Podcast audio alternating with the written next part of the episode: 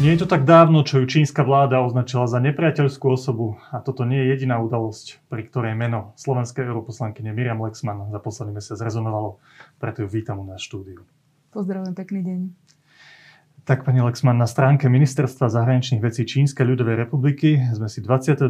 marca mohli prečítať, že ste spolu s deviatimi ďalšími ľuďmi a štyrmi organizáciami, teraz to zacitujem v takom voľnom preklade, vážne poškodili suverenitu a záujmy Číny, a zlomyselne šírili lži a dezinformácie. Ak sa vás opýtam tak provokatívne, čo ste si to dovolili stať sa nepriateľom pre druhú najväčšiu ekonomiku sveta a zlomyselne šíriť lži a dezinformácie? To, čo som si dovolila, je podľa mňa to, čo je hlboko ľudské a kresťanské, lebo sa zastávam ľudí, ktorí sú prenasledovaní, e, týraní, mučení, je odobratá ich alebo ohrozená ich dôstojnosť a ich sloboda len kvôli tomu, že majú iný názor, že sú príslušníci nejakej menšiny alebo národa alebo uh, sú pre niekoho, uh, predstavujú pre niekoho nejaké nebezpečenstvo.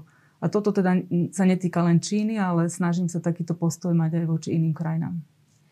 Dobre, vy hovoríte zrejme o probléme, ktorý sa týka provincie Xinjiang na severozápade Číny. Ja som si to pre touto reláciou naštudoval, tam žije približne 12 miliónov Ujgurov, to je taká menšina v celej tej oblasti, otvoria polovicu tejto provincie počtom obyvateľov. A to hlavnou výhradou je, že Čína sa snaží násilne zbaviť týchto Ujgurov ich identity. To sa týka toho, že oni sú moslimovia, majú vlastný jazyk aj vlastnú kultúru. A Čína by to mala údajne teda robiť cez re- reedukačné školy, to je tak jemne nazvané, alebo skôr internačné tábory, ktoré pripomínajú väznice. Pôrodnosť tam klesla 60%, stiažujú sa na násilné sterilizácie, nútená indoktrinácia, mučenie. No keď niekto takéto niečo tvrdí, a americká vláda to označila už za genocídu nie tak dávno, tak to potrebuje niečo podoprieť, lebo čínska vláda to rezolutne odmieta. Tak odkiaľ viete, že takéto veci sa dejú? Dlhodobo pracujem s ľudskoprávnymi odborníkmi, ktorí zbierajú svedectvá, teda nevenujem sa len tej situácii v tej provincii Xinjiang, ale celkovo sa venujem slobode a ochrane ľudských práv v Číne, aj teda na území Hongkongu. A e, treba povedať, že je množstvo svedectiev, je množstvo dôkazov, kde je jasne, ktoré jasne dokazujú to, čo sa v tejto provincii deje, že tam ide o moderné otroctvo no, alebo novodobé otroctvo, že tí ľudia sú týraní, mučení, e, prebieha tam nútená práca, e, rodiny e, nútene roz, roztrhnú, deti oddajú do výchovy inej, teda tej hlavnej čínskej populácie, aby teda nemohli si nejakým spôsobom ponechať tú svoju kultúru, ten svoj jazyk a tú, svoje náboženstvo. Čiže to, že, že či sa toto deje, už podľa mňa dnes ani nie je otázka. Dneska je skôr otázka, že či naozaj to splňa všetky tie e, paragrafy na to, aby sme to mohli vyhlásiť za genocídu.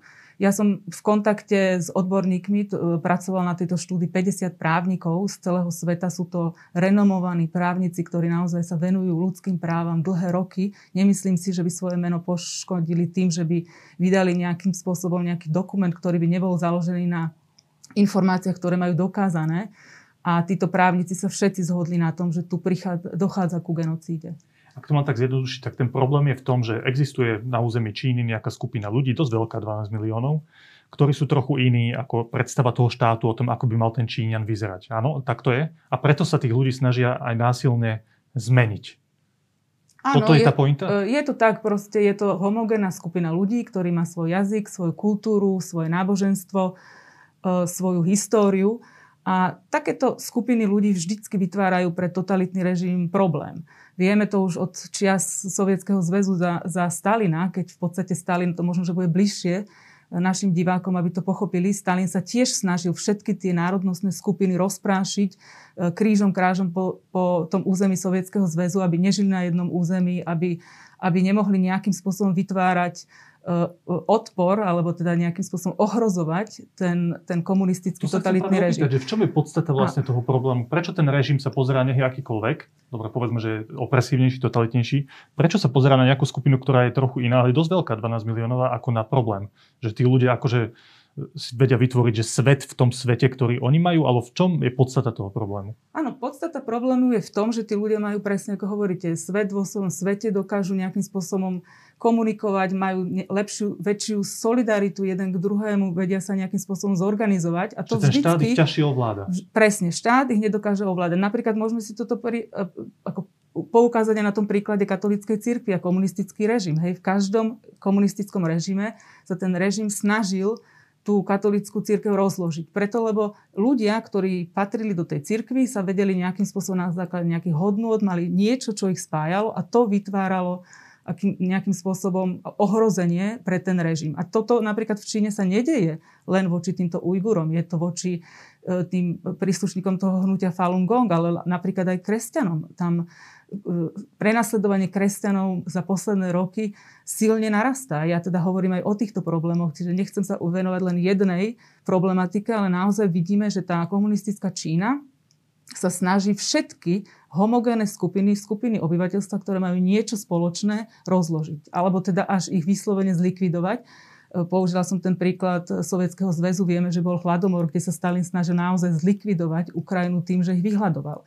Čiže toto sú tie isté praktiky, ktoré ten komunistický režim vždy používal a žiaľ asi bude aj vždy používať, preto je to prirodzené, že ten režim, keď sa chce chrániť, tak nejakým spôsobom chce zlikvidovať každý zárodok nejakého možného odporu, čo napríklad takéto homogénne skupiny vytvárajú. Už z tých vašich predošlých odpovediach zazneli slova ako ster- násilná sterilizácia, mučenie. Tak skúsme teraz v takej jednej pasáži pomenovať uh, tie naozaj nekalé praktiky, ktoré sa tam voči tejto ujgurskej menšine používajú. Tak ide samozrejme o tú nútenú prácu, ide o neustále kontrolovanie pohybu, čo sa robí cez... Nútená práca to znamená, že vezmu človeka a povedia, ideš robiť takúto, ako, takúto činnosť. Áno, Myslím, že oni sú veľkým producentom pracovné. bavlny v tejto Áno. provincii, takže často to je asi práca aj na polia, tak to manuálna fyzická práca. Dokonca aj sú to také ľudí. sezónne práce, že tie skupiny obyvateľstva teda presúvajú po, po Číne, kde v podstate vy, ako keby vykonávajú nejakú sezónnu prácu. No a týmto ľuďom nezaplatia za tú robotu? pra, niečo im zaplatia, za čo môžu nejakým spôsobom normálne žiť, ale ten človek nemá slobodu. On sa nemôže rozhodnúť, kde chce pracovať, kde chce žiť, čo chce robiť. A samozrejme, e, ani s kým bude mať kontakt, akú literatúru môže čítať, sú tam násilne indokrinovaní, čiže oni musia prechádzať tými školeniami, kde ich vyslovene akože im sa snažia vymazať mozgy, no a okrem toho sú tam veľmi ťažké, vážne fyzické tresty. Proste tí ľudia sú mučení, sú svedectvá žien, čo teda ponúkla televízia BBC. Oni urobili taký dokument o tom, eh, kde sa rozprávali s ľuďmi, ktorým sa nejakým spôsobom podarilo utiec z týchto, z týchto novodobých väzníc eh, alebo teda koncentračných táborov. Tie ženy hovoria o brutálnom násilí, znásilňovaní, dokonca tie, tie, tie rozhovory boli aj s ľuďmi, ktorí v podstate boli zodpovední za organizovanie tohto mučenia, ktorí tiež niektorí boli príslušníci tej, tej menšiny, preto lebo to viac menej ako keby oni museli vykonávať to, čo im, to, čo im e, niekto nakázal, lebo oni by sami sa, sa ohrozili e, a vystavili mučeniu alebo nejakým spôsobom týraniu. Čiže tieto svedectvá máme a to, že takto to funguje, ja si myslím, že je neakceptovateľné hlavne z jedného hľadiska že my momentálne máme veľmi široko rozvinuté ekonomické vzťahy s Čínou. Ja si myslím, že pokiaľ nezakročíme a necháme túto situáciu tak a nebudeme sa nejakým spôsobom pred ňou zavrieme oči, tak si myslím, že sa stávame morálne spolu zodpovední za to, čo sa v Číne deje. Pokiaľ naše produkty, ktoré končia na našom trhu, sú vyrábané modern, novodobými otrokmi, tak ja si myslím, že my máme spôsob, ako tomu zabrániť. Máme tomu spôsob, dostaneme, ako tomu sa mhm. dostaneme, to je taká druhá časť tej našej debaty, že čo s tým vieme robiť. Predtým som ešte chcel dokresliť tú situáciu mm-hmm. aj pre našich divákov, čo sa tam vlastne v tejto provincie Xinjiang deje. Uh, okrem toho, čo ste spomenuli, sú tam tie tzv. internačné tábory. Ja som aj čítal kolegu na denníku N, Mireka Tódu, ktorý písal, to bolo tuším z zahraničných médií, že podľa satelitných snímok zistili, že v nejakej oblasti najskôr nebolo nič, potom tam boli že veľké hrubé múry, bolo tam niekoľko strážnych veží, kde pravdepodobne funguje útlak e, tejto, tejto skupiny obyvateľstva. Čo o tom vieme? Dá sa to prirovnať ku koncentračným táborom, alebo to je prehnané prirovnanie? Ja si myslím, že sa to dá. Ako je pravda, že podľa tých informácií možno tá životná úroveň alebo takéto fyzické násilie denné je možno, že trošku na nižšej miery ako v tých koncentračných táboroch. Nie je to vyhľadzovanie skôr premena toho človeka na submisívneho človeka, ktorého sa dalo ovládať. Asi tak. A teda viac menej použitie, jeho použitie na prácu a teda cez tých ľudí, teda útlak tých ľudí e, svojím spôsobom nejakému slobodnému rozvoju, ale zároveň tam prichádza aj k tomu, že týmto, ako som spomínala, rodičom odoberajú deti, čiže oni trhajú tie rodiny, tým pádom ako keby tie ďalšie a ďalšie generácie v podstate nebudú mať možno, že ani šancu nejakým spôsobom stále tvoriť tú jednu skupinu kultúrno-eticko e, náboženskú, ktorú stvoria teraz. reprodukciu tohto obyvateľstva, myslím, že o 60% tam klesla pôrodnosť tiež nejakými násilnými zásahmi. Ale Napríklad viete, aj, aj násilnými potratmi, ktoré sa tam tiež vykonávajú. Áno, ale viete ešte povedať viac o týchto internačných táboroch? Oni na čo slúžia? Tam idú tí ľudia, ktorí sú neposlušní? Alebo koho tam, ako ich tam zhromaždia? Tí ľudia tam pracujú? Sú to pracovné tábory? Prečo vôbec existujú?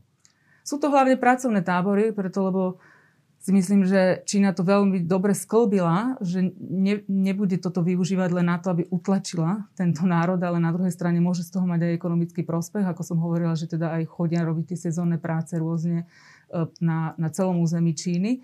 Ale sú to tábory, v ktorých sa produkuje hlavne bavlna alebo viskóza pre mnohé aj svetové značky, ktoré v podstate nejakým spôsobom profitujú z tejto lacnej pracovnej síly týchto urgujov, alebo teda tých ľudí, ktorí sa v týchto táboroch nachádzajú. No už samo, samo o sebe z takého ľudského hľadiska je to strašné a treba s tým niečo robiť. Druhá otázka je, že čo s tým vie robiť medzinárodné spoločenstvo. Ešte by som možno tá... povedal jednu vec, že to využívanie moderných technológií pri, vlastne pri tej kontrole toho obyvateľstva že dneska naozaj cez to rozpoznávanie tváre, tieto systémy majú skoro všade nasadené, že ten človek nevie urobiť jeden krok bez toho, aby nebol kontrolovaný. Aj psychicky si myslím, že ten pocit je taký, že aj keď to možno vyzerá ako keby slobodnejšie, ako v tých koncentračných táboroch počas tej druhej svetovej vojny, tak ten, ten psychický teror, ktorý v podstate takýto systém kontroly predstavuje pre, pre človeka, je podľa mňa neuveriteľný, absolútne neakceptovateľný. Veď to vieme aj naši ľudia, akým spôsobom sa stráňa presne, aby ich niekto sledoval tú svoju, tú svoju, uh, svoje súkromie si každý chce chrániť a tam v podstate títo ľudia nemajú žiadne súkromie. Keď uh, médiá svetové upozorňujú na tú situáciu, aj keď na túto situáciu upozorňujete napríklad vy, tak reakcia tej čínskej strany je dosť rázna a dosť jednoznačná. Oni to absolútne vylúčujú, tvrdia, že sú to zlomyselné klamstvá a vy dokonca za toto čelíte sankciám. Vy ani vaša rodina nemôžete cestovať do Číny a na tie pridružené územia a nemôžete robiť žiadny biznis e, s týmito oblastiami. E, oni argumentujú, že dokonca, že hrozbou je ten ujgurský nacionalizmus a radikalizmus. Oni hovoria, že práve že táto skupina je problém, že preto aj tu musíme akože prijať nejaké opatrenia a, a že tá genocída, ako to nazvala americká strana, je absolútny výmysel. Ako čítate tento postoj, oficiálny postoj Čínskej ľudovej republiky? Samozrejme, e, totalitnému komunistickému režimu sa nedá veriť. Čiže e, myslím si, že to, čo oni hovoria o tej situácii, e, nemusíme brať vážne.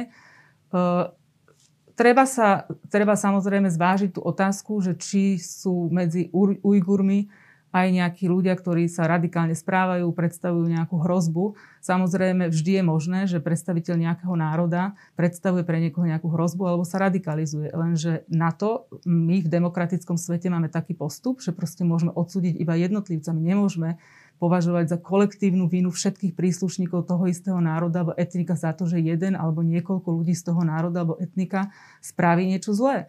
Jednoducho toto sme už aj po druhej svetovej vojne odsúdili ako západný svet človek môže byť stíhaný eh, a, a, a právoplatne odsúdený len na základe toho, že mu je dokázaná vina. A to si samozrejme myslím, že áno, pokiaľ je medzi Ujgurmi, sú medzi Ujgurmi ľudia, ktorí vykonali nejaký teroristický čin, no tak treba ich súdiť a treba ich právoplatne odsúdiť. Ale my nemôžeme potrestať 12 miliónov ľudí za to, že niekoľkí z nich sa dopustili trestného činu alebo dopúšťajú. Tak pani Laxman, vy ste povedali dosť tvrdé slova, ale možno to už je vlastne celkom jasná vec pre vás, že totalitný komunistický režim, že takto ste onálepkovali druhú najväčšiu ekonomiku sveta. To z takého ekonomického hľadiska nemusí byť vždy, vždy pozitívne, keď sa človek takto vyjadri, ale zrejme to považujete za pravdivé a, a preto to hovoríte takto otvorene. Tá zaujímavá situácia je v tom, že je to druhá najväčšia ekonomika sveta.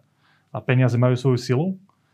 A aj mnohí Slováci, aj mnohé krajiny Európskej únie robia obrovské biznisy s Čínskou ľudovou republikou. No a tá moja otázka teda je, že reakcia sveta na túto situáciu by teda zrejme mala ísť tou ekonomickou stranou. Deje sa to? Ja si tiež presne myslím, že my by sme mali využiť tú našu ekonomickú silu voči Číne a tú naš, to, to, to, nejakým spôsobom to prepojenie ekonomické na to, aby sme tlačili na Čínu, aby sa zlepšili tie ľudské práva v Číne. Uh, po, po sviečkovej manifestácii, lebo teraz sme mali 33.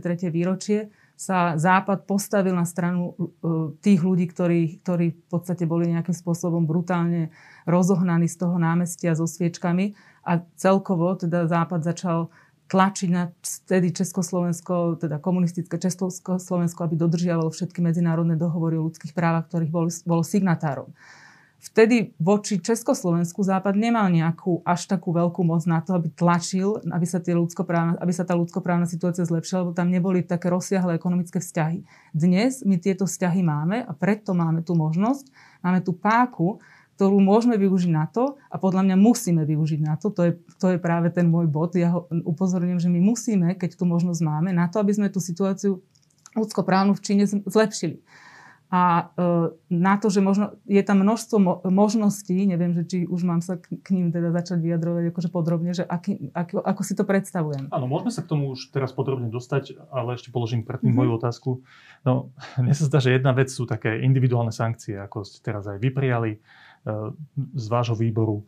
A oni potom odvetne voči vám a voči niektorým európskym organizáciám. A druhá vec sú naozaj také signifikantné zásahy, ktoré aj tú veľkú, obrovskú ekonomiku bolia. A mne sa zdá, že najväčší krok v tomto spravili Spojené štáty americké, ktoré normálne otvorene povedali, že tu sa jedná o genocídu a spravila e, konkrétne ekonomické opatrenia. Zakázali dovoz bavlny a paradox z tejto provincie, e, ktoré môžu pochádzať z nútenej práce, tieto produkty. No, to už, to už je vážnejšie. Ale, ale ak naozaj zomierajú ľudia v intervenčných táboroch a sú tam takýmto spôsobom utlačení, tak to určite chce viac.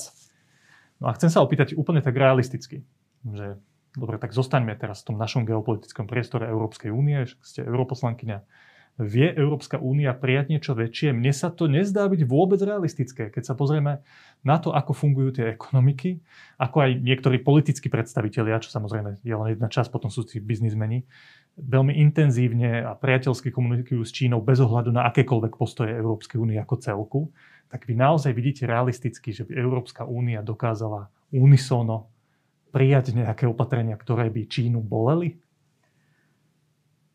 Pozrite sa, ja e, možno som tým hlasom volajúcim na púšti a možno naozaj je to, ako, ja si to sama uvedomujem, je to veľmi ťažké a neviem, či sa mi to podarí. Samozrejme, nie som sama v tomto zápase príjmeť Európsku úniu, aby sme sa aj my postavili principiálne voči tejto problematike. Tak, ako to v podstate začali robiť Spojené štáty, oni majú naplánované ešte ďalšie a ďalšie kroky, ktoré by mali nejakým spôsobom e, vytvoriť ten tlak na Čínu na to, aby sa zlepšila tá ľudskoprávna situácia, ale nie len to, aby sa aj vlastne chránili ekonomické záujmy Spojených štátov voči čínskym k tým, že mnohé čínske firmy vykrádajú duševné vlastníctvo, vykladajú tie naj, najšpičkovejšie technológie a potom ich pod cenu predávajú na americkom trhu. Toto sa deje a to sa deje aj v Európe. Čiže ja si myslím, že my by sme mali ísť v dvoch rovinách. Jedna rovina je tá ľudskoprávna, kde využiť všetky možnosti na to, aby sme zabránili tomu porušovaniu ľudských práv alebo minimálne pritlačili Čínu aspoň v, nie, v niečom ustúpiť. Napríklad teraz, do, do, teda na konci minulého roku sa dorokovala tá investičná dohoda s Čínou.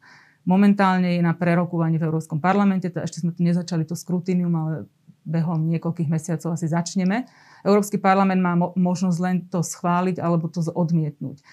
Myslím si, že ak by bola táto diskusia pred rokom, tak e, to bude schválené a nikto ani nezačne rozmýšľať nad tým, že, že či áno alebo nie. Dneska už aj kvôli tej ľudskoprávnej situácii, ktorá vychádza na povrch. A opakujem, to nie je len tá situácia v, tom, v tej provincii Xinjiang, je to celkovo sa zhoršujúca ľudskoprávna situácia v Číne, ale aj napríklad to, čo Čína vytvára aký tlak na Hongkong a porušuje medzinárodné dohody, tú sinobrickú dohodu, kde sa zaviazala vlastne k tomu systému, že jedna krajina, dva politické systémy. Momentálne tá sloboda, ktorá mala byť chránená na, tom, na tej, tej oblasti Hongkongu, je absolútne rozdrtená. Čiže Čiže vidíme, že ako sa Čína agresívne správa celkovo aj teda voči tomu Hongkongu, ale celkovo na medzinárodnej úrovni.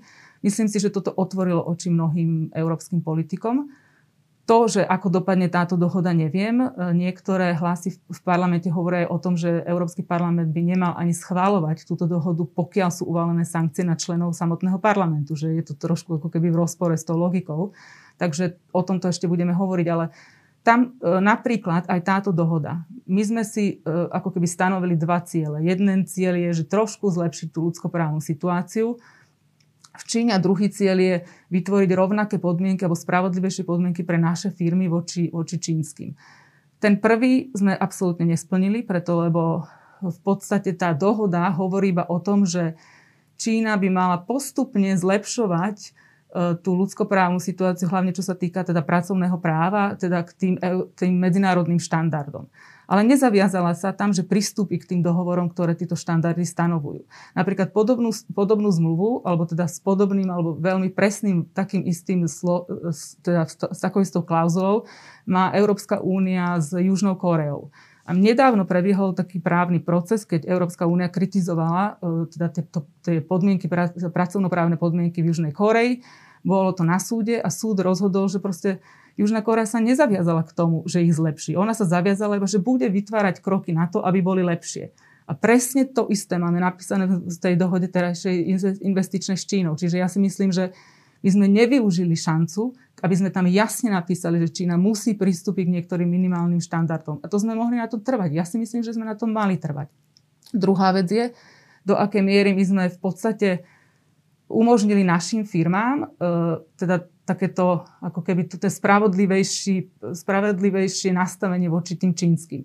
Ja si myslím, teda aj teda nielen ja si myslím, ale podľa odborníkov, s ktorými komunikujem, sme tiež nevyužili tú situáciu, preto lebo chránime záujmy veľkých firiem, ale tie záujmy tých malých firiem to nejakým spôsobom nebude ochraňovať táto dohoda. Čiže opäť tu zlyhávame a viete, že tu je tá, možno, že aj taká ten bod, na ktorý, o ktorom treba hovoriť my nejakým spôsobom argumentujeme, alebo veľa mojich kolegov argumentuje, že dobre, teraz po pandémii bude ťažká ekonomická situácia, čo si teda všetci uvedomujeme, a že budeme potrebovať ten čínsky trh, budeme potrebovať tie lacné investičné peniaze z Číny.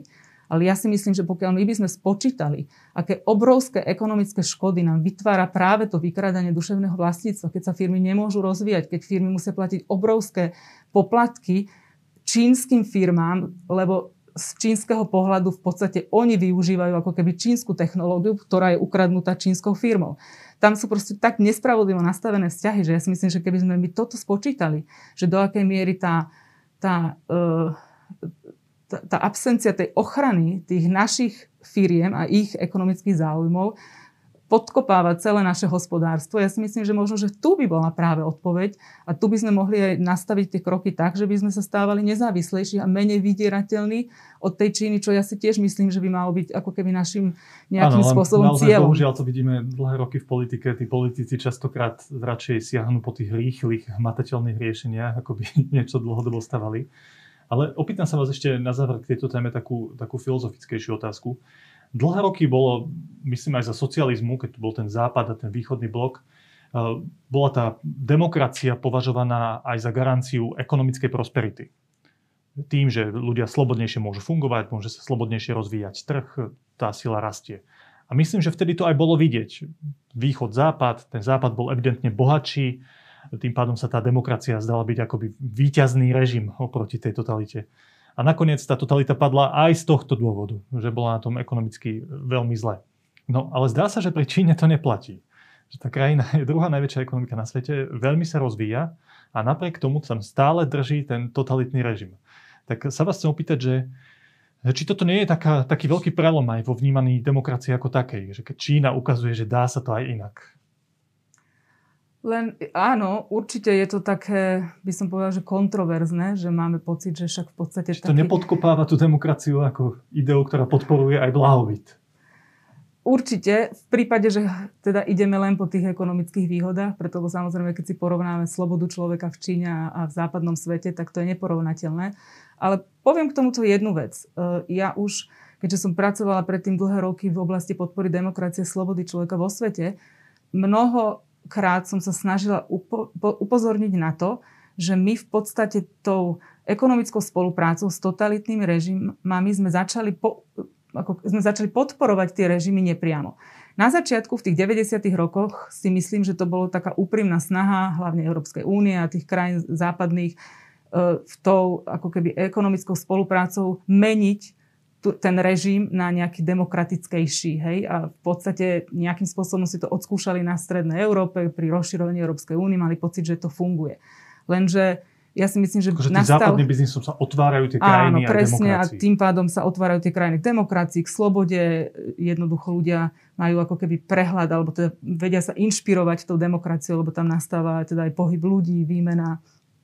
Len ja si myslím, že my sme sa v určitom momente dostali do bodu, keď niektoré totalitné režimy sa naučili vlastne toto využívať na vlastnú podporu a my sme si to mali uvedomiť. My sme si mali uvedomiť, že od tohto momentu, že teraz to už začína byť úplne iná hra. Že my nie podporujeme demokratizáciu tej druhej strany, ale naopak my podporujeme ten totalitný režim, ktorý tam vládne. A dokonca, ja by som ešte tvrdila aj to, že my rozkladáme našu vlastnú demokraciu, lebo vidíme, že z tých totalitných režimov tie korupčné systémy sa pre, začnú presiakavať do našich území. Čína napríklad vieme, že ovplyvňuje rozhodnutia niektorých e, inštitúcií Európskej únie. To sme hneď na začiatku pandémie e, sa, sa vydal taký dokument, v ktorom sa hodnotilo, akým spôsobom ovplyvňuje alebo dezinformuje verejnú mienku v Európe, ktoré krajiny. A tá časť o Číne Vieme, že proste tam sa Čína snažila zmeniť ten dokument a aj sa jej to podarilo. Aby to nejak vyznelo viac v prospech Číny. Čiže že my tu čelíme, proti presne, že toto sa otočilo proti nám. Ja som napríklad iniciovala, uh, takú iniciatívu som spustila, preto lebo uh, neviem, či diváci poznajú ten Magnický akt. To je vlastne zákon, v ktorom Americké, Spojené štáty americké vlastne zareagovali na, na uh, zabitie právnika Magnického v Rusku tým, že v podstate nastanovili e, taký sankčný mechanizmus, že Spojené štáty budú sankcionovať individuálne osoby, ktoré sú priamo zodpovedné za porušovanie ľudských práv v tretich krajinách. Čiže keď sa dokáže, že niekto napríklad, ako boli tí, e, tí, tí predstavitelia teda Ruska, ktorí priamo zodpovedali za smrť Magnického vo vezení, tak e, a odvtedy teda sa to spustil tento sankčný mechanizmus. Spojené štáty odtedy začali sankcionovať individuá, kde sa dokázalo to vo všetkých tretich krajín, keď sa dokáže, že niekto je priamo zodpovedný za porušenie ľudských práv, tak v podstate sa ocitne na tom sankčnom zozname. Vlastne po 7 rokoch Európska únia prijala našu verziu tohto sankčného mechanizmu, cez ktorý sme v podstate teraz aj sankcionovali tých predstaviteľov teda čínskej komunistickej strany, ktorí sú zodpovední za porušovanie práv, ľudských práv v tej provincii Xinjiang. No ale prečo to hovorím? Že tá verzia Spojených štátov obsahuje aj korupciu ako spôsob, akým sa potláčajú ľudské práva. Čiže keď je niekto, predstaviteľ nejakého totalitného režimu, e, pred, e, viac menej má nejaký korupčný mechanizmus, ktorý funguje na území tej krajiny alebo aj teda cezhraničný, tak môže, Spojené štáty ho môžu už aj na základe toho sankcionovať. Ten korupčný mechanizmus ako porušovanie ľudských práv sa nedostal do tej európskej verzie a ja teraz apelujem na to, aby tá európska verzia aj toto doplnila, lebo ja si myslím, že v podstate korupč, korupcia ovplyvňuje tie ľudské práva, e, nejakým spôsobom kradne to spoločné dobro zo spoločnosti a tým pádom okráda tých svojich, teda tých predstaviteľov tej danej krajiny, čiže, alebo teda e, občanov tej krajiny. Čiže ja si myslím, že to veľmi úzko súvisí a že je to podstatné, aby sme zachytávali aj tú korupciu. A prečo to hovorím? Lebo práve táto korupcia týchto totalitných režimov ohrozuje v podstate aj nejaký demokratický štát a demokratizačné procesy u nás, preto nie len to, že teda korumpujú firmy, ale aj ovplyvňujú politikov, ovplyvňujú inštitúcie, čo rozklada našu demokraciu. Dobre, ja to už úplne iba zhrniem na záver, to, čo ste povedali. Takže kým predtým sa ten slobodnejší svet snažil byť čo najotvorenejší aj voči totalitným režimom, aby sa s nádejou, že aj tie režimy sa postupne otvoria tým, že tam bude intenzívna výmena ľudí, informácií, tak proste aj oni pochopia, že je lepšie tak žiť takto, tak teraz je to naopak, že tie totalitné režimy našli spôsob, ako robiť ten biznis čo najvýhodnejšie, aby ekonomicky prosperovali, ale zároveň si držia to svoje totalitné nastavenie a naopak ohrozujú aj ten slobodnejší svet. A je na čase teda zmeniť tú taktiku. V tom zmysle, ako ste povedali. Tak to bol záver k tejto našej prvej časti. Už len krátko by som sa dotkol aj vášho pôsobenia v Európskom parlamente pri iných témach. My sme sa tu rozprávali aj o ľudských právach. Tak ľudské práva sa v Európskom parlamente riešia aj trošku inak ako z hľadiska Číny a týchto krajín, kde totalitný režim utlača nejakú skupinu. Tak poďme sa k tomu krátko dostať. Vy ste súčasťou Európskej ľudovej strany, z ktorej začiatkom marca odišiel maďarský Fides. To znamená, ak sa nemýlim, odchod 12 maďarských europoslancov z frakcie Európskej ľudovej strany v Európarlamente. Bola to reakcia, to stručne zhrniem, na rozhodnutie tejto frakcie zmeniť stanovy, aby sa z nej dala vylúčiť aj strana, nielen jednotliví europoslanci. No a Fides to pochopil tak, že to je namierené proti ním a predtým, zjednodušene povedané, ako by bol Fides vyhodený z EPP, tak odišiel sám. To je tak takticky výhodnejšie, nevyzerajú tak zle, ako keby ste ich vyhodili. Za túto zmenu stanu ste hlasovali aj vy, ak sa nemýlim. A sú na to dva pohľady. Liberáli hovoria, že to je správny krok. Napríklad mám citát poslankyne za stranu zelených Gwendolyn Delbos Corfieldovú, ktorá e, pritvrdila, že to mal prísť ešte skôr, tento odchod Fidesu. Citujem ju, ľudovci pridlho poskytovali politické krytie Orbánovi a jeho vláde, ktorá preferuje neliberálnu politiku a vedie k autokracii. Pochválila toto rozhodnutie aj zmeny stanovia potom aj odchod.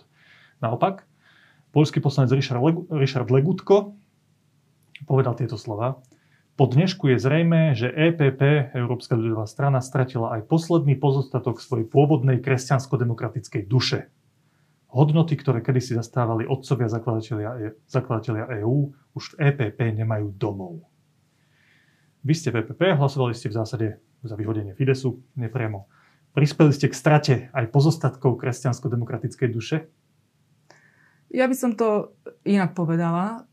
Keď som ja hlasovala za tú zmenu stanov, ktorá hovorila iba o tom, že frakcia môže hlasovať o tom, či nejaký klub, teda politická strana, ostane alebo neostane Viete, že to jej bolo členom. proti Fidesu. Áno, ale Fides, a ja som čakala, že spraví tie kroky, mohol spraviť krok na to, aby to hlasovanie bolo zmenené a ten krok neurobilo. Čiže ja som vedela, že Fides je rozhodnutý odísť. A v podstate som to vedela aj kvôli tomu, že som sa rozprávala e, s mojimi priateľmi, však tam máme veľmi dobré vzťahy z Fidesu deň predtým a ja som vedela, že oni sú rozhodnutí odísť. Čiže ja som nemala pocit, že mám hlasovať proti niečomu, čo, čo dáva normálnu logiku. Hej, je to proste doplnenie stanov, kde frakcia môže hlasovať o tom, či nejaká strana bude alebo nebude jej členom, čo si myslím, že je legitímne a má to napokon aj, aj IPP strana takto stanovené. Čiže pre mňa tie informácie, ktoré som mala, znamenali, že Fides je rozhodnutý odísť a ja to jeho rozhodnutie nejakým spôsobom nie som schopná zmeniť, preto lebo tie, tá situácia eskalovala už veľmi dlho. Ja som nešťastná z toho, že sa to udialo práve teraz počas covidu. Myslím si, že sme sa mali stretnúť, že ako frakcia, alebo však stále pracujeme online, že takýto, takéto riešenia sa, sa nemajú, teda takéto situácie sa nemajú riešiť online, ale sa majú riešiť, keď sa ľudia naozaj fyzicky stretnú v politike. Je to niekedy veľmi dôležité. Takže Počkajte, áno. by ste mm-hmm. boli za to, aby tam Fides zostal? E, nie, ja som bola skôr za to, aby sa to neriešilo teraz. Aby sa to neriešilo no, Dobre, ale teraz sa pýtam úplne úprimne celkovo. Vy si myslíte, že je lepšie, keď Fides z EPP odišiel? Nemyslím si, že je to dobré. V niektorých veciach určite boli nám, kresťanským demokratom, partnermi, niektorých nie. Čiže pre mňa Fides bola strana, ktorá v mnohých veciach som sa s nimi stotožnila, v mnohých veciach sme dokázali spolupracovať. To je jasné, ale keď to všetko zvážite, to je vždy tak v politike. Vždy sú tam plusy a minusy toho vášho partnera. Buď s ním ste v koalícii, spolupracujete, alebo nie, keď to presiahne istú hranicu. Keby je teraz hlasovanie o tom, že či Fidesz zostane v EPP alebo nezostane, hlasovali by ste ako? Asi by to záviselo od tej situácie. Ako ťažko sa tá hypoteticky tá situácia navodí. No, preto... Vy ste sa naučili diplomácii v Bruseli. Nie, aj tak, takého zvažovania. Samozrejme, pre mňa je dôležité sa rozprávať s tými obidvoma stranami, aby som vedela, čo tým hlasovaním ideme dosiahnuť. Len teraz tá situácia bola iná. My sme, ja som myslela, teda Fides sa rozhodol odísť, čiže hlasovanie o tom, či zmeníme stanovy alebo nezmeníme stanovy, v podstate už nemal vplyv na ten výsledok. A toto si myslím, že mnohí ľudia nejakým spôsobom nekomentovali, lebo ono, tá situácia bola taká či by som hlasovala za vyhodenie Fidesu, naozaj e, roz, ako, to rozhodnutie aj tak vyselo v podstate na tom, že, že v lete by sme mali hlasovať o tom, čo sa týka politickej strany IPP. Ale nemali sme zatiaľ ešte na to ako keby jasný názor, preto lebo, ako hovorím, v politike to závisí od tej danej situácie, od tých danej, tej konštelácie tých vecí a nemyslím si, že sa dá hovoriť hypoteticky o nejakých situáciách, nejakých hlasovaniach. Dobre, vidím, že mi odpoviete priamo na túto otázku, tak skúsme na to ísť trošku inak. Keď teda hovoríte, že že zo stranou a s ich poslancami ste našli naozaj zhodu na niektorých, v niektorých otázkach, ktoré sa týkali napríklad tej nejakej konzervatívnejšej agendy. Skúsme to rozdeliť. Ktoré boli tie postoje, pre ktoré vám Fides bude v EPP chýbať a ktoré boli naopak tie, pre ktoré by ste rozmýšľali, že dobre, zbáme sa ich, lebo toto je už príliš. E, určite, čo sa týka rodinnej politiky, tak tam, je, kde, tam mi Fides bude chýbať v tej, v tej frakcii. E, myslím si, že e, sme sa vedeli zhodnúť na tom, že rodinná politika má byť definovaná na území členských štátov, že je to kompetencia členských štátov, že, že Európska únia príliš silno zasahuje do definície rodiny a e, otázky vzdelania, ktoré sa týkajú možno aj sexuálneho vzdelávania. Jednoducho ten tlak na tie, na tie členské štáty je príliš silný, napriek tomu, že toto je výhradná kompetencia členských štátov. No a toto je dosť Čiže... dôležitá vec. Ja spamätám aj pred eurovoľbami ste o tomto hovorili ako dosť dôležité veci, za ktorú chcete v Európarlamente stáť. Že Určite. vy v týchto otázkach budete akože jednoznačná. Takže v tomto si mi súhlasíte. A čo vás teda, čo je tá druhá strana? To je, aký je problém s Fidesom? Druhá strana pre mňa boli možno, že dva problémy. Jeden je e, ten, že u nich nie tak silno rezonuje ochrana života, života od počatia alebo dôstojnosti každej ľudskej osoby od počatia po prirodzenú smrť. To si nemyslím, že toto bol ten hlavný problém, pre ktorý vaši kolegovia z EPP chceli, aby Fides odišiel. No, asi nie. Ja si myslím, že práve tá prvá otázka bola možno, že hlavný problém, alebo aj spôsoby vyjadrovania sa e, Viktora Orbána, niek- niektoré teda jeho politické kroky, ktoré e, na jednej strane ani ja som s nimi nesúhlasila, na druhej strane si myslím, že sa príliš, e, tá lavica dokázala dotlačiť IPP e, k tomu, aby IPP sa začalo vymedzovať voči Fidesu, napriek tomu, že aj v iných politických stranách máme lídrov, ktorí, ktorí možno v mnohých otázkach zlyhávajú a ne, nereprezentujú takú tú hlavnú líniu tých európskych hodnot. Lenže tu sa stalo to, že tá lavica dokázala tú pravicu neuveriteľne e, proste pertraktovať za každý krok Viktora Orbána. A žiaľ si myslím, že práve, práve za to, že Viktor Orbán podľa mňa nedokázal niektoré tie naše konzervatívne postoje dobre komunikovať a nejakým spôsobom ich podkopával takými tými nešťastnými krokami aj teda v domácej politike a v zahraničnej politike, tak to ho oslabovalo v tom, aby dokázal s, to, s tými liberálmi jasnejšie im ako keby argumentovať tie postoje tých konzervatívcov. Napríklad aj tá ochrana toho ľudského života od počatia po prirodzenú smrť a ochrana ľudskej dôstojnosti a slobody celkovo. Aj v zahranično, napríklad aj v tom zahranično-politickom rozmere. Ja napríklad veľmi silno spolupracujem s bieloruskými kresťanskými demokratmi. Ich líder, ktorý je veľmi konzervatívny, naozaj pracuje práve v tej oblasti, zhodne sa s KDH, ako pracujeme na ochrane ľudské, ľudských práv, dôstojnosti, e, ochrany nenarodených ľudí, tak tento človek bol v tých istých dňoch, ako Viktor Orbán navštívil Lukašenka a vyjadril mu svoju podporu, v, te, v rámci tých dní bol Pavel Severinec zatknutý a sedí teraz už 10 mesiacov alebo 7 mesiacov a napríklad toto mne sa zdá, že to nie je kresťanský postoj. Rozumiem, rozumiem, jasné, že Viktor Orbán sa nedá označiť za etalón nejakého kresťanského politika. Asi to ste tým chceli povedať, aspoň v tejto otázke určite nie. A mne sa vždy zdalo, že, to je, že tam je taká, taký konflikt, aj možno aj vo vás osobne a v kresťanských konzervatívcov v politike, že tak s Orbánom sa vieme zhodnúť na mnohých veciach, neviem, ohľadom rodinnej politiky, tradičnej rodine, podpory týchto hodnôt a zároveň sa s ním nevieme zhodnúť na niektorých jeho nedemokratických rozhodnutiach, ak to tak nazveme. Napríklad kooperácia s Lukašenkom, pre niektorých ľudí kooperácia s Putinom, niektoré zákony, ktoré prijal voči médiám alebo mimovládkam vo vlastnej krajine. Akoby tam bol ten konflikt.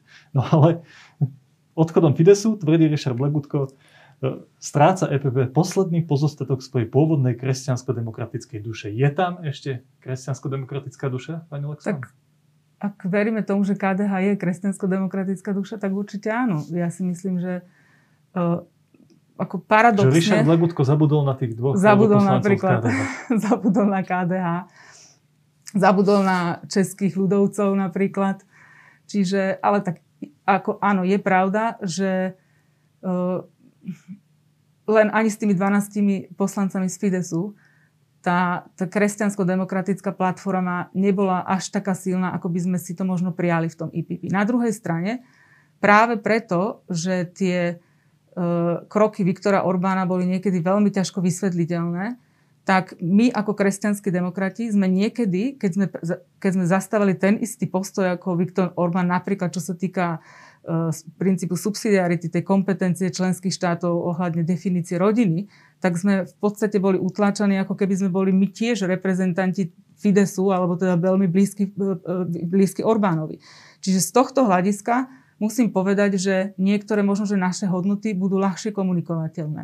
Na druhej strane... A niektoré ťažšie. Niektoré ťažšie. No, ako na druhej strane, e, ale o tom je politika a myslím si, že na druhej strane Fides ostáva v Európskom parlamente. Čiže a, a tá váha toho orgánu ako takého, tam bude tá istá. Bude to 12 hlasov.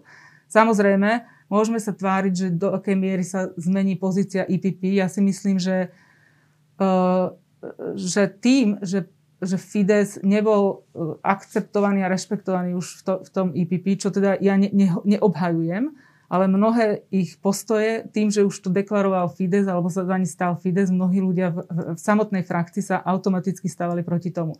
Že tá situácia bola veľmi komplikovaná, bola taká napätá.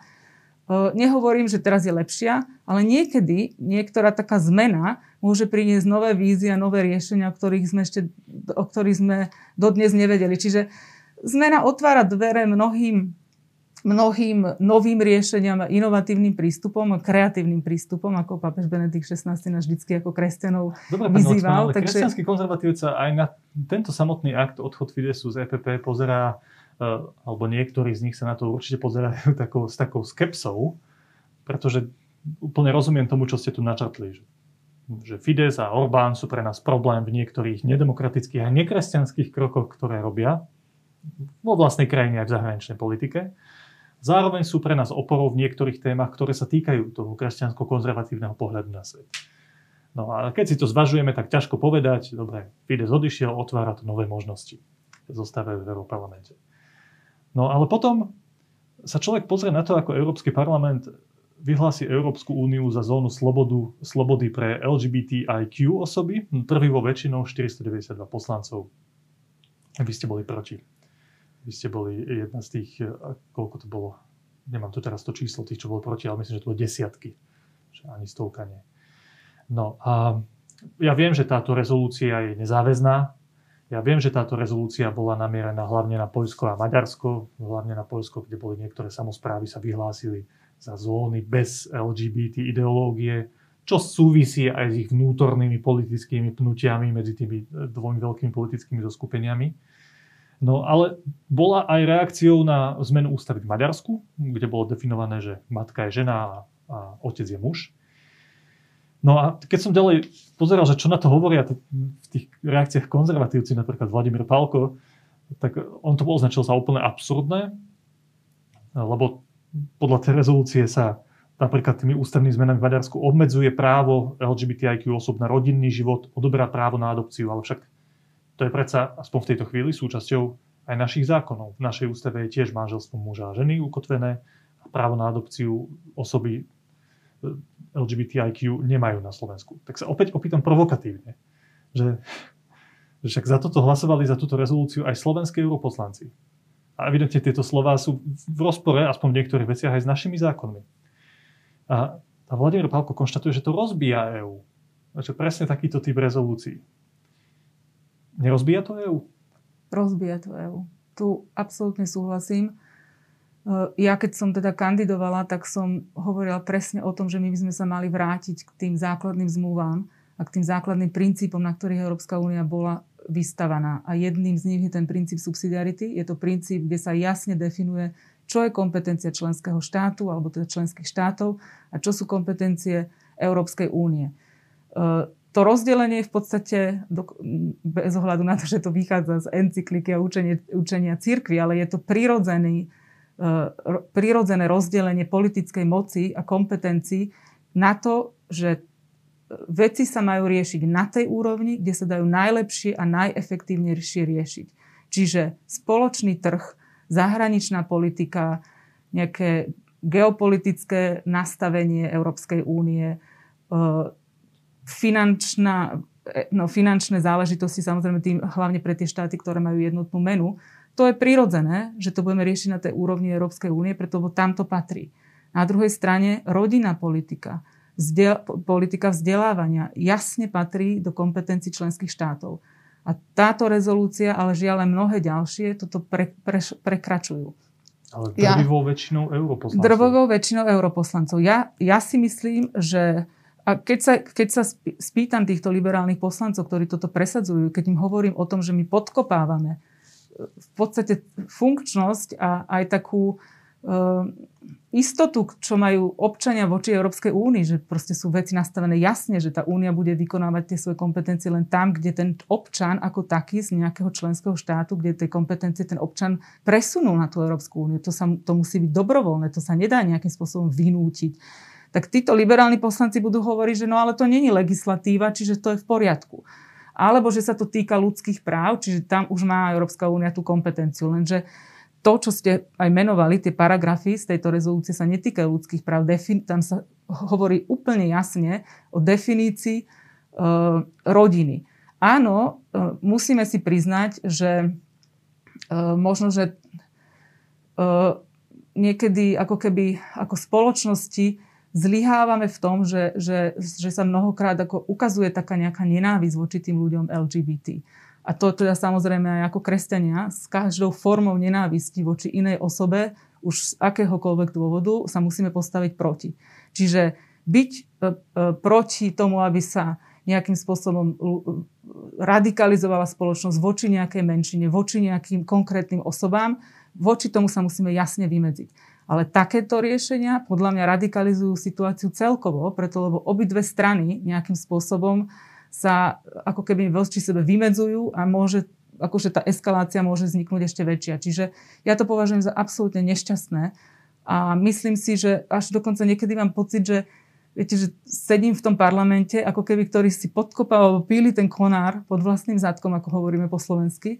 A ako keby niektorí, tí, tí, tie niekoľko desiatok tých poslancov, čo sme boli proti tomu, hovoríme, že pozor, pozor, ideme si odpiliť konár pod vlastným zadkom, ale nás nikto nepočúva. A toto je teda smutná situácia, si myslím. No ale na druhej strane e, musíme urobiť to, čo vládzeme, musíme byť tou kreatívnou menšinou. Naozaj tie slova pápeža Benedikta XVI. na ne si vždy spomeniem, hej, že nezáleží od toho, koľko nás je, ale musíme byť kreatívni v tom, aby sme dokázali meniť svet, svet okolo seba. Tak budem sa snažiť aj Janu. No tak to boli také slova nádeje na záver aj v týchto zvláštnych časoch, ktoré žijeme. E, pani Robslankyňa, ja vám veľmi pekne ďakujem, že ste prišli a odovzdali nám niekoľko zaujímavých informácií pre divákov Postoj TV. Všetko dobré. Ďakujem ja tiež prajem všetko dobré. Postoj aj vám.